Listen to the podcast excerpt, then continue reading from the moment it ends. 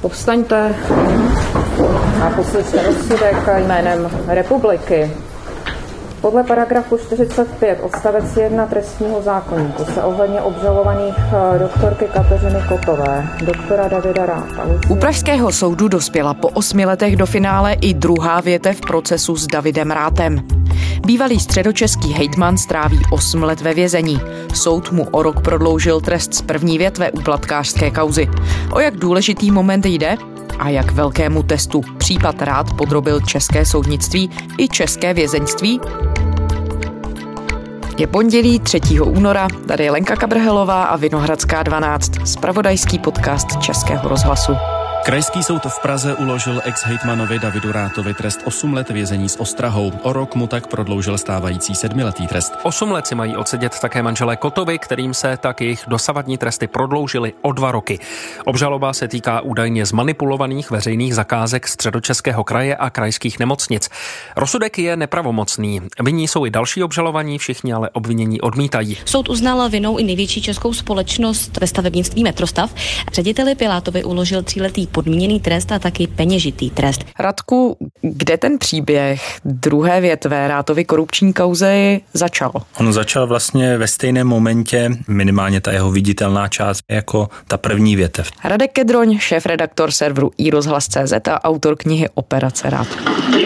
Policie České.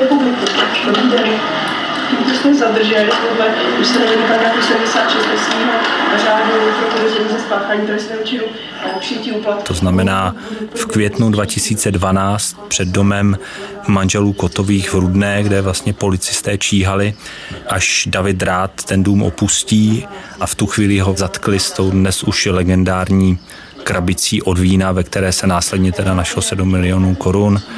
si to. Výborně. David Rád byl velmi překvapen, že si pro něj policie přišla v tu chvíli. Dobře,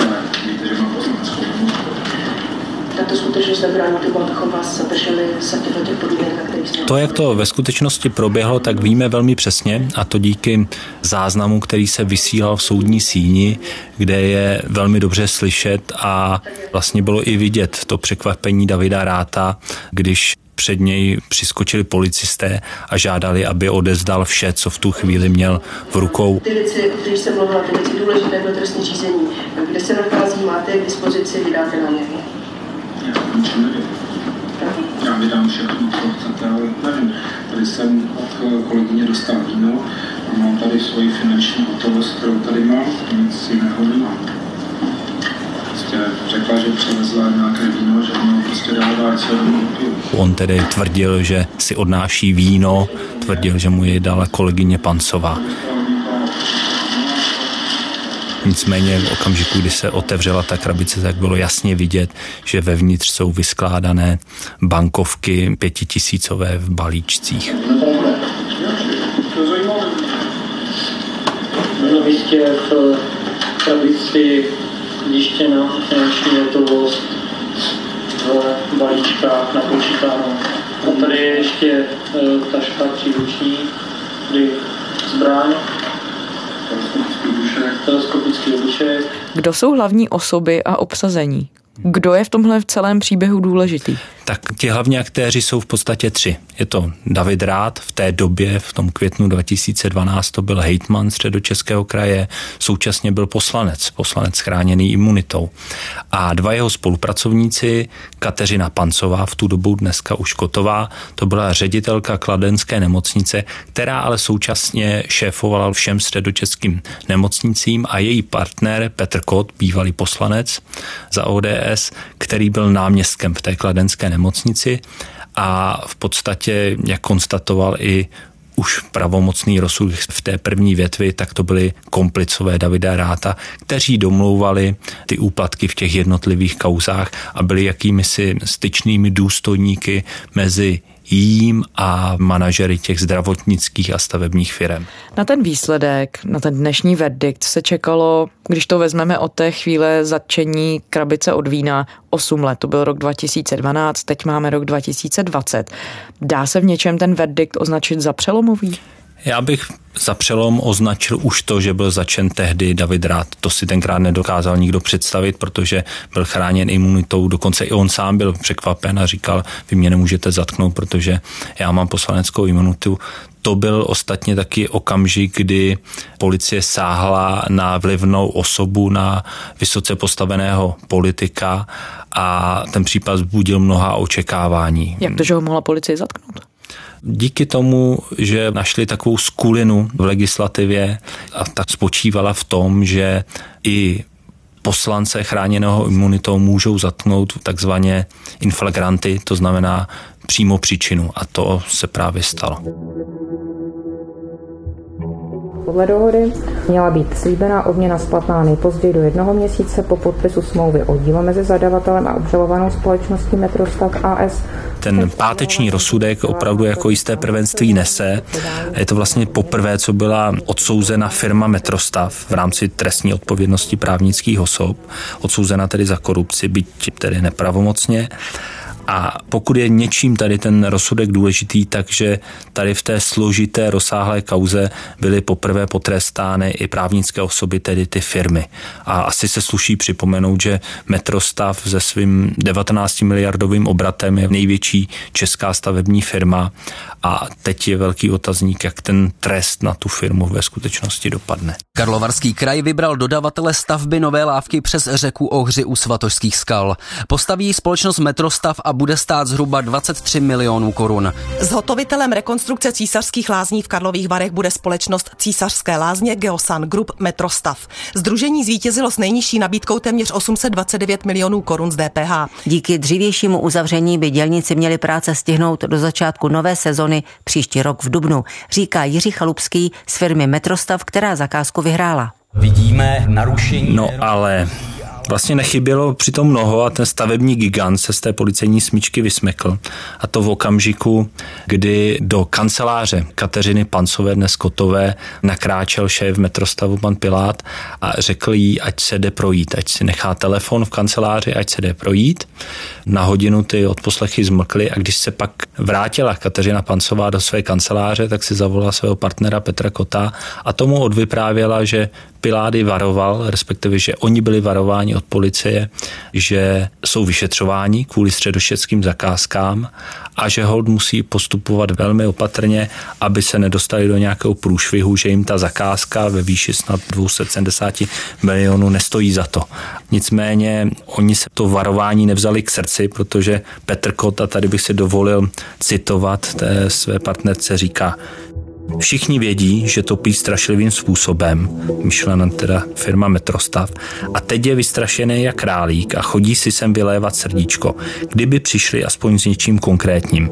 A vlastně tímto způsobem on tu svou partnerku ukonejšil, takže v těch svých korupčních spádech dál pokračovali to, co se vlastně odehrálo mezi těma dvěma na té schůzce, tak víme díky odposlechům, které byly nasazeny v té kanceláři Kateřiny Pancové a které pak zachytili následně ten rozhovor její s jejím partnerem Petrem Kotem, který vysvětloval, že se není čeho bát, že jsou to velmi nekonkrétní podezření. Když říká, že tedy to je velký nebo zásadní moment, že jsou souzené i právnické osoby. Jak velký zlom to je vůbec z hlediska třeba vyšetřování a stíhání korupčních případů? Tak ta trestní odpovědnost právnických osob už platí nějaký ten pátek. Nicméně dosud byly trestány spíše malé firmy nebo skořápky vlastně v daňových deliktech, ale tady máme opravdu ten první rozsudek ve velkém korupčním případu to je to prvenství.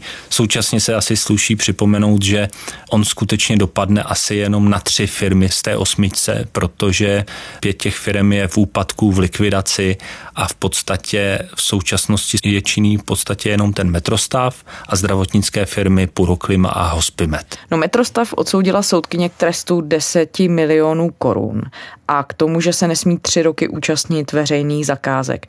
A v podobném duchu jsou právě i ty tresty pro další firmy.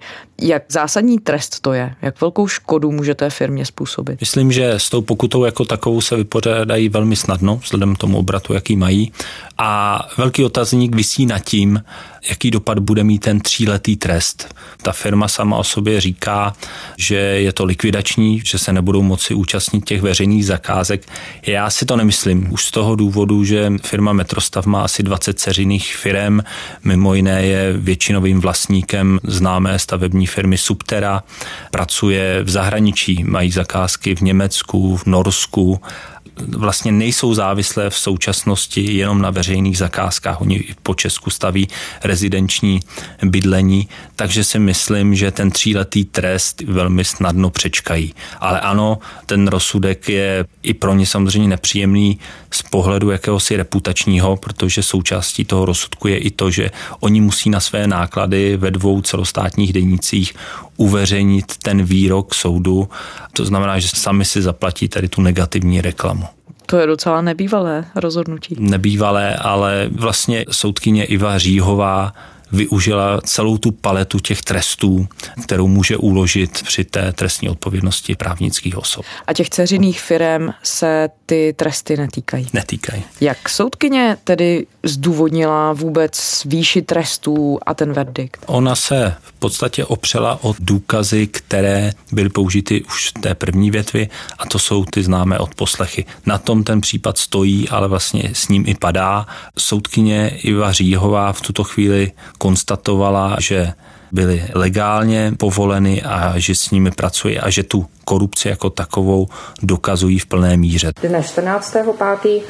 2012 Ink Salačová a Ink Drážďanský v době kolem 14 hodin v kanceláři ředitelky. Takže ona neměla pochybnost o tom, že by se ti aktéři těch trestných činů dopustili. Tuto finanční hotovost pak Mudr Kotová a Mudr Kot převezli do místa svého bydliště v Rudné, kde ji rozdělili a následně dle předchozí dohody z ní téhož dne v 19 hodin předali podíl ve výši 7 milionů KČ Mudr Rátovi, přičemž bezprostředně poté byli zadrženi policií ČR a k přidání zbylé části slíbené odměny již nedošlo. Je asi dobré připomenout, že tam proběhlo takové divné soudní kolečko. Bývalý hejtman David Rád se znovu snaží zrušit platnost od poslechu ve své korupční kauze. Vadí mu červnové rozhodnutí nejvyššího soudu. Podle něj odposlechy byly povoleny v souladu se zákonem a je možné je použít jako důkaz. Rátovi advokáti ale tvrdí, že soud tak porušil právo na spravedlivý proces. Už té první větvy vrchní soud v Praze ty odposlechy označil za nezákonné a to proto, že podle něj nebyly dostatečně odůvodněné.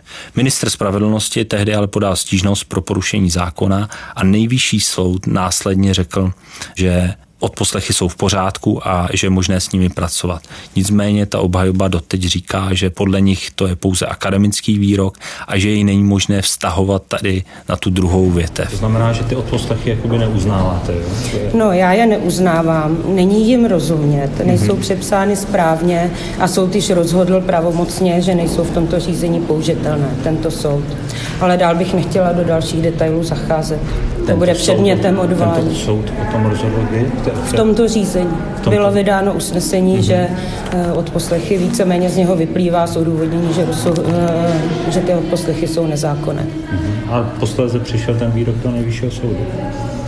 No ano, ale je v něm napsáno, že je akademický, my ho považujeme za akademický a trváme na tom, že soud musí dodržovat svá vlastní pravomocná rozhodnutí. Mm-hmm. Soudkyně Iva Říhová si to nemyslí a právě na tom postavila ten svůj páteční verdikt. Takže vlastně ta debata, docela právnická, okolo toho, jak problematický institut představují odposlechy, zbrzdila obě ty kauzy Davida Ráta právě kvůli tomu soudnímu sporu, o kterém si mluvil. To stoprocentně a může se stát, že ještě zbrzdí, protože obžalovaní vlastně už soudní síní většina z nich prohlásila prostřednictvím svých obájců, že se odvolá, takže ten případ poputuje k vrchnímu soudu v Praze, tedy k tomu soudu, který už jednou prohlásil ty odposlechy za nezákonné. Ten soud s Davidem Rátem se vlekl opravdu dlouhá léta. Kromě těch odposlechů, co další bylo důvodem? Především způsob, jakým se bránil David Rát.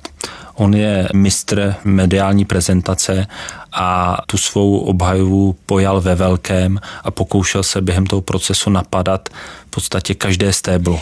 Soud bude řešit spor mezi exposlancem Davidem Rátem a soudcem Krajského soudu v Praze Robertem Pacovským. Ten Ráta poslal loni nepravomocně na 8,5 roku do vězení za korupci. Bývalý středočeský hejtman podal žalobu kvůli tomu, že Pacovský podle něj nechal média vyfotografovat spis, kde byly mimo jiné i jeho osobní údaje. Odvolací soud dnes projedná žalobu Davida Ráta na pražskou vrchní státní zástupkyni Plenku Bradáčovou. Bývalý hejtman a někdejší poslanec chce omluvu za její výroky v televizní debatě. Prý zasáhla do jeho osobnostních práv. Dodejme... Útočil na soudce, na státní zástupce, neustále podával stížnosti pro podjatost a snažil se v podstatě ten soud rozhodit tak, aby udělal chybu minimálně v té procesní stránce toho případu. A tady ty jeho pokusy, ty útoky na soudce celý ten případ velmi zdrželi. No oni někteří právní experti, třeba soudce Baxa, nebo tady i v podcastu to říkal právník Tomáš Němeček, že ten případ Davida Ráta do velké míry otestoval pevnost nebo kvalitu českého soudnictví. Jak z toho tady vychází? To je dobrá otázka, ale těžko se na ní hledá odpověď. Pak, když na to budeme koukat optimisticky, tak můžeme říct, že soudnictví obstálo, protože David Rád v tuto chvíli si odpikává trest ve věznici v Ruzini a tudíž spravedlnosti bylo učiněno za dost. Ale ano, také se můžeme ptát, jestli ten trest nepřichází pozdě, jestli tím zdlouhavým procesem nenaboural důvěru veřejnosti v český soudní systém jako takový. No ono možná ještě další rozměr toho je, jestli jsme vůbec tedy skrze ten případ, a ty se jim zabýváš opravdu už dlouhá léta, jestli jsme pochopili, jak celý ten korupční mechanismus fungoval, protože i sama soudkyně, i státní zástupci mluvili o tom, že to byla opravdu sofistikovaná trestná činnost. Víme vlastně dneska, podařilo se to rozkrýt, ten mechanismus? To si myslím, že ano, stoprocentně. Ten rozsudek vlastně dokládá, že ty manipulace v tom středočeském kraji se netýkaly pouze toho známého Buštěhradského zámku, že vlastně nebylo osamocenou akcí a že naopak to dospělo do stádia systémové organizované korupce. Já když jsem to počítal, tak šlo v podstatě o 12 zakázek, které v celkové hodnotě přesahovaly miliardu 200 milionů korun. To znamená, tady jsme opravdu byli svědky jakési masivní rozsáhlé korupce Současně ale dobré přiznat, že z těch indicí, které máme, se podařilo nasvítit jenom jistou výseč. Výseč, která se dotýkala zakázek ve středočeských nemocnicích, nicméně ten středočeský kraj investoval také do silnic, investoval do škol. A tam všude si myslím, že ty odposlechy nedohlédly. Vzhledem tomu, co si říkal o Davidu Rátovi a o tom, jak byl vlastně zatěžkávacím momentem pro soudní systém, tak jak velký testovací moment představuje teď David Rád co by vězeň? Tam se opět ukazuje, že má jakési výjimečné postavení, protože jak my jsme zmapovali, tak on má opravdu nestandardní podmínky. Na Češ narazila kontrola krajského státního zastupitelství, Vím, že to zní jako drobnosti. Ředitel nemocnice mu povolil matraci, mohl chodit v džínách. Podle kontroly žalobců Teplická věznice porušovala pravidla třeba tím, že její vedení Rátovi dovolilo nosit džíny nebo spát na zdravotní matraci. Dohnala se ředitele věznice zastal s tím, že třeba kalhoty rád nosil na výtvarný kroužek, aby si prý neušpenil vězeňský stejnokroj. Nicméně já se ptám, proč teda tu samou zdravotní matraci nemá všech 20 tisíc vězňů v Česku. Proč je ostatní nechodí v džínách? Proč tady to privilegium má pouze David Rád? A to už nemluvíme o tom, a to je naprosto klíčové, podle toho prvního rozsudku měl David Rád nastoupit do věznice s takzvaným vysokým zabezpečením. Teplice mají pouze střední zabezpečení. David Rád sám říká a David Rád dostal od soudu pozvánku do ruzínské věznice, tam měl nastoupit.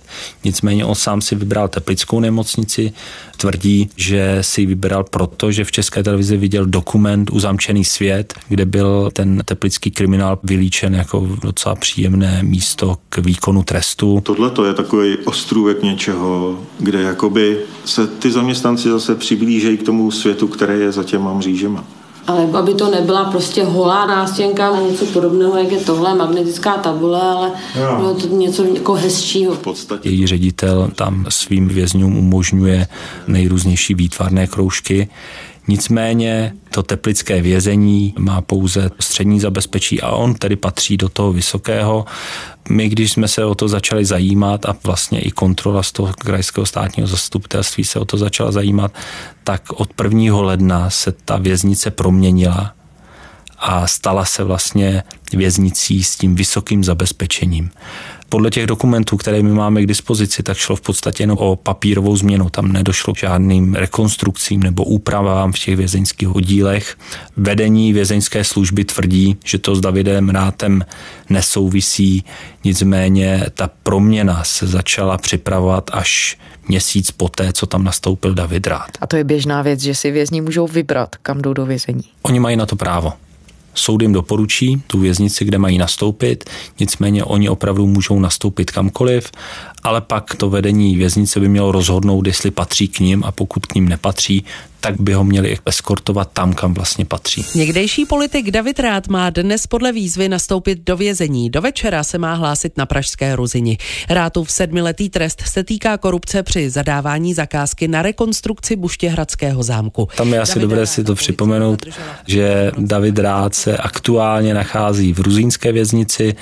Jeho advokáti tvrdí, že to bylo na jeho žádost, což ale v tuto chvíli popírá vězeňská služba, takže je to jeden velký zmatek a jen se ukazuje, že kolem Davida Ráta se neustále odehrávají takové podivnosti. No a tam byl taky jeden zajímavý moment, o kterém jste psali, a sice, že on chtěl se nechat přemístit do Ruzině kvůli tomu, že si vyhlédl místo lékaře vězeňského. To tvrdí jeho advokát, že vlastně to byl ten impuls. V novinách vyšlo, že ruzinská věznice schání lékaře a on je lékař a rád by tam v rámci toho výkonu trestu těm spoluvězňům pomáhal. Klient v současné době nemá žádné zaměstnání. Čeká, jak bude zaměstnán. Samozřejmě nabízí se to, že by byl zaměstnán buď jako lékař, anebo jako alespoň zdravotník. Jak jsem poukazoval, zdravotníků a lékařů je ve vězeňské službě velký nedostatek, tudíž by bylo záhodno, je to ve prospěch společnosti, aby jako lékař eh, ve věznici působil. Má tu malý háček. Vězni se během výkonu trestu nesmí dostávat k osobním údajům, nesmí se dostávat k lékům a k podobným záležitostem, takže pokud on by se v tuto chvíli stal lékařem vězeňským, tak by porušoval platná pravidla. Na druhou stranu vězeňská služba říká, že se to pokusí změnit. Opět nejspíše na poput Davida Ráta, protože my víme, že za mřížemi v tuto chvíli sedí devět vězňů, kteří jsou povoláním lékaři a nikdo z nich neléčí. David Rád by byl první. A čistě obecně to by taková věc byla v pořádku? No, tam si myslím, že jsou tam jako další rizika, protože on by s tím postavením najednou získal nad nimi moc, měl by o nich velmi intimní informace, mohl by je vydírat, mohl by jinak s nimi jako pracovat. Zkrátka byl by vězněm lepší kategorie. Proč zrovna David Rád je schopný si vybudovat takovéhle postavení, nebo jak se mu to daří? Já myslím, že to dáno jeho náturou. On byl velmi schopný politik, to mu je nutné přiznat, velmi dobrý rétor a myslím, že tady těch schopností vlastně využívá i nadále a opravdu ten systém napíná až na tu nejzaší hranici. Zkouší a neustále podle mě testuje, kam až to jde. Změnil se za ta léta, co ho sleduješ, nějakým způsobem on sám? Připouští třeba vinu nebo reflektuje nějak to, co se stalo? To rozhodně ne. David Rád vlastně po celou dobu se trvává na tom, že se stal obětí velmi širokého spiknutí. Když byl začen, tak vykřikoval, že za to může tehdejší ministr vnitra Jan Kubice, posléze vinil prezidenta Miloše Zemana a další a další. Já myslím, že nic lépe neilustruje v podstatě situaci de facto maňáskové justice, která pracuje na zakázku, která nepoužívá vlastní rozum a která jenom plní nějaké zadání. David Rád opět kritizoval české vězeňství, které podle něj připomíná 50. léta. Systém má stále blíž eh, k takési stalinistickému modelu, který tady byl nastaven někdy v 50. letech. A v podstatě tvrdí, že se stalo bytí spiknutí. No. To je, myslím, že nejpřesnější pojmenování ve zkratce té jeho obhajoby. Celkově, když se na ten případ tedy podíváme, je dnešek v nějakém smyslu katarzí toho celého procesu, anebo jsme teprve jenom v nějaké jedné části? O jak zásadní moment tady jde? Vzhledem k tomu, že nás čekají ještě ty odvolačky, to znamená, že ten případ poputuje vrchnímu soudu v Praze, tak to prostě ještě zdaleka není konečný verdikt, ale už i tento rozsudek byl vlastně dlouho očekávaný. Věděli jsme, že Metrostav je mezi stíhanýma firmama a dlouho se čekalo, jak to vlastně dopadne.